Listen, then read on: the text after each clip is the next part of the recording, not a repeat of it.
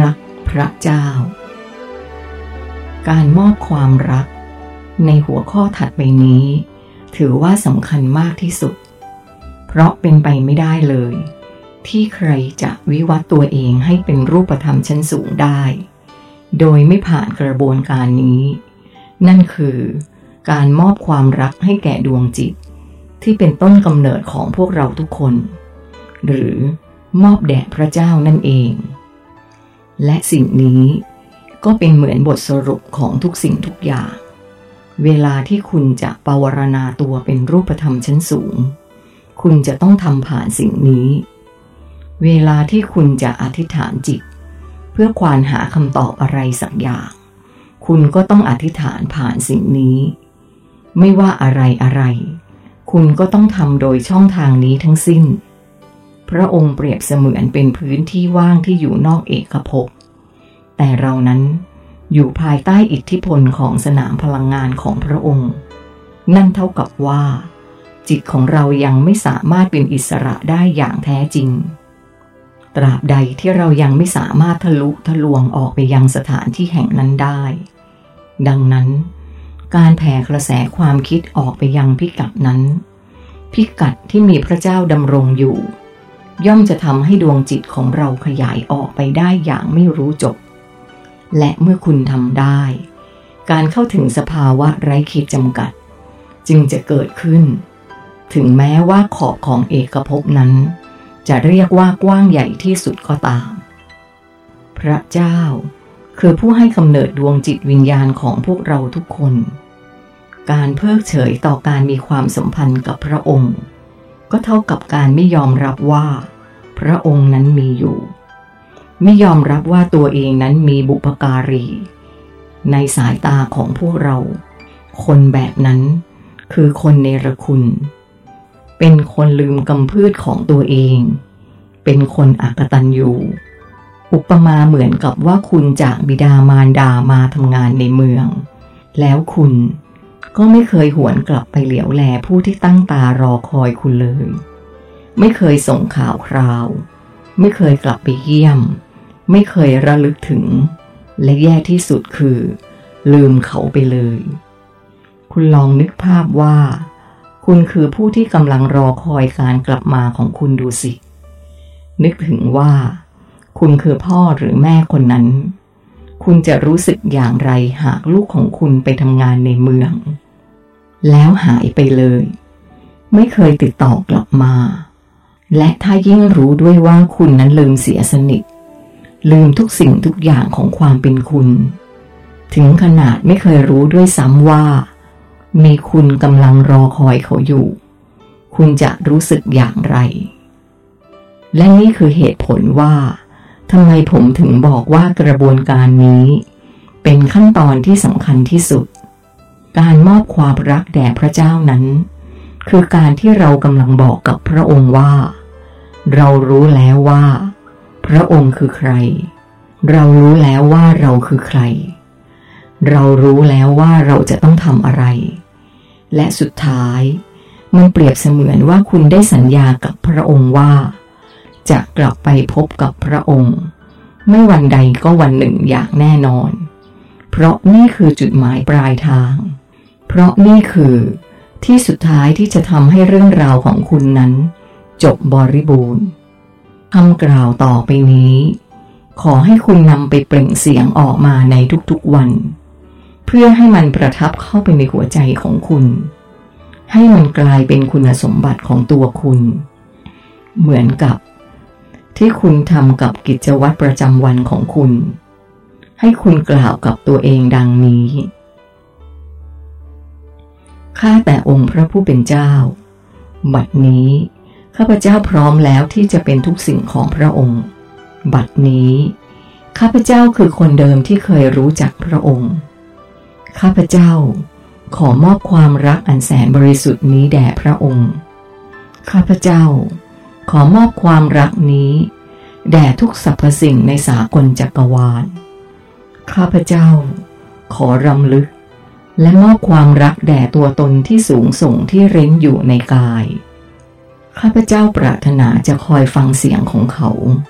เหมือนกับเสียงของพระองค์ ข้าแต่พระองค์ ข้าพเจ้าขอน้อมนำพระองค์ มาสถิตในกายข้าพเจ้า บัดนี้ คือช่วงเวลาที่ศักดิ์สิทธิ์ เป็นช่วงเวลาที่ข้าพเจ้าจะได้สนิทแนบ และอยู่ในอ้อมกอดของพระองค์ จงระลึกเสมอว่า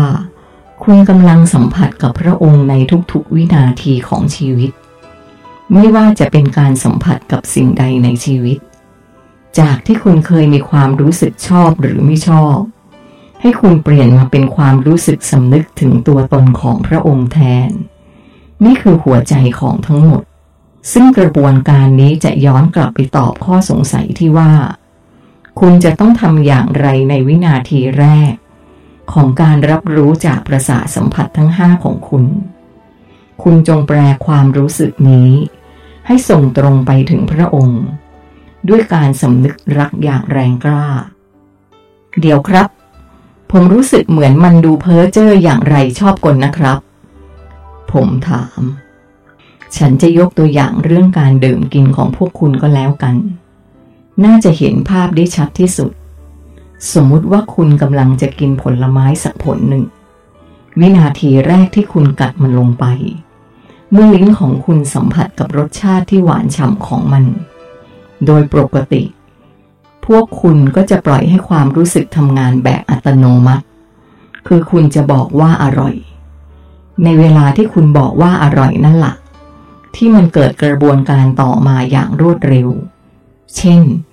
การประมวลผลจากความทรงจำในอดีต ที่เคยมีประสบการณ์กับรสชาติคล้ายๆ อย่างนี้ กระบวนการทางจิตสำนึกที่บอกตัวเองว่าชอบหรือไม่ชอบ สมมติว่าคุณเกิดความรู้สึกชอบ กระบวนการถัดไปก็เกิดเป็นอารมณ์ เช่น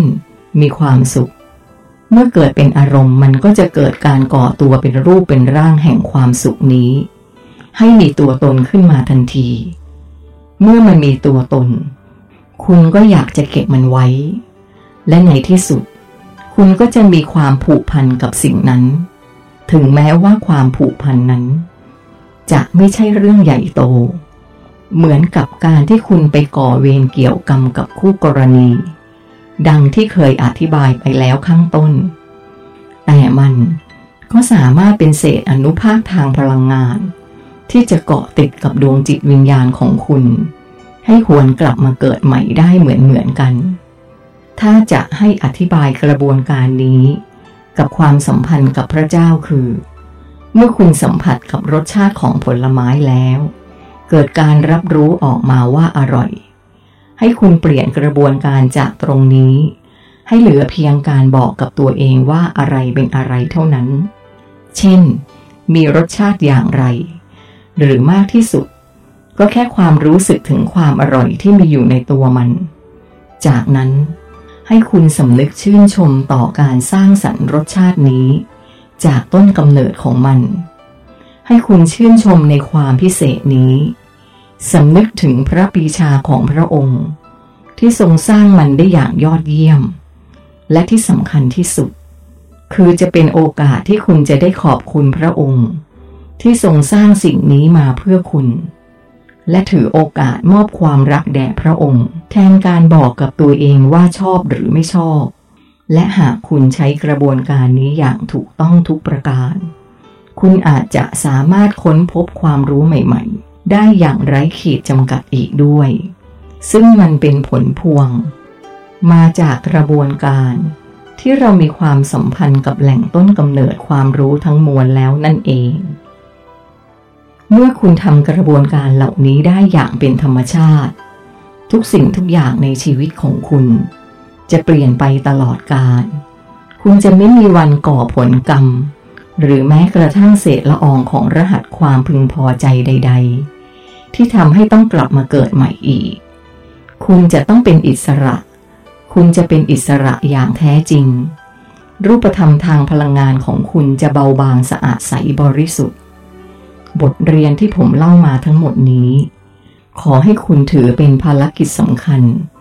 นับตั้งแต่วินาทีนี้เป็นต้นไป ให้คุณทำทุกๆอย่างด้วยความสำนึกรู้ ไม่ใช่ทำเพราะถูกบังคับ สำหรับในส่วนของความรู้พื้นฐานจบแค่นี้ คุณมีอะไรจะถามอีกไหมครับ รุทรสรุป ยังไม่มีครับ เอาไว้ผมลองทำสักระยะหนึ่งก่อนนะครับ